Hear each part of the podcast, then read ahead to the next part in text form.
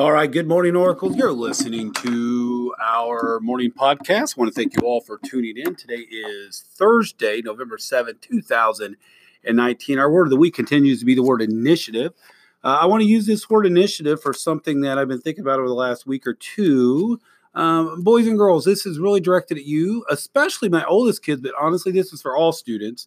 Uh, doing a couple of uh, building walks after school recently uh, to look at some of the different uh, um, uh, construction projects. And there's a couple of classrooms that uh, uh, showed themselves to be quite messy. And when I say messy, I'm talking about the following things, you know, several pencils and crayons, broken crayons, crayon wrappers, uh, just stuff that honestly we as human beings should say, oh, I'm going to pick that up.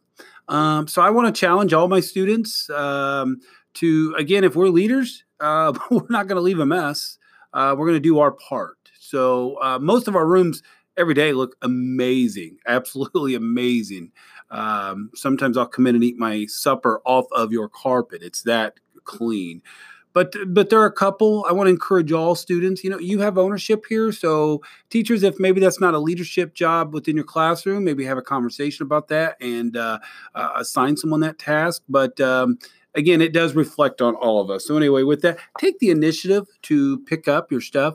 Also, um, trying to keep stuff off the floor. Um, you know, whether it be a, a notebook, a binder. Um, you know what? We got to navigate as teachers. We all know we got big classes. We have lots of furniture. Uh, we have to vacuum around all that stuff. So again, minimizing the number of things out there. So, anyway, I want to thank you for taking the initiative to do that. Let's begin our day with the Oracle mission. Uh, I will be innovative, be bold, build a legacy. Students celebrating a birthday today includes my good friend and yours, Harper. Happy birthday to you, Harper. One of my favorite first graders. She's got beautiful hair. Uh, Peyton Slady, happy birthday to you. We've got the first grader and the fifth grader. Happy birthday to two wonderful young people.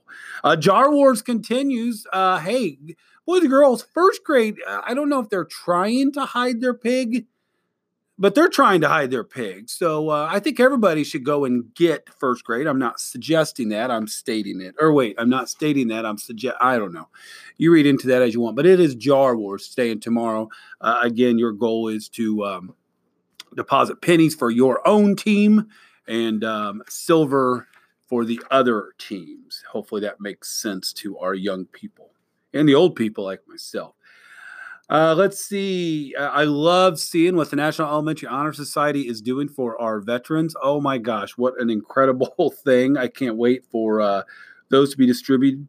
Um, student council, you're going to meet today. Again, student council members, you're going to meet today at 12:15 in Mrs. Robinette's room. Uh, that's at 12:15 in Mrs. Robinette. That's student council. All right.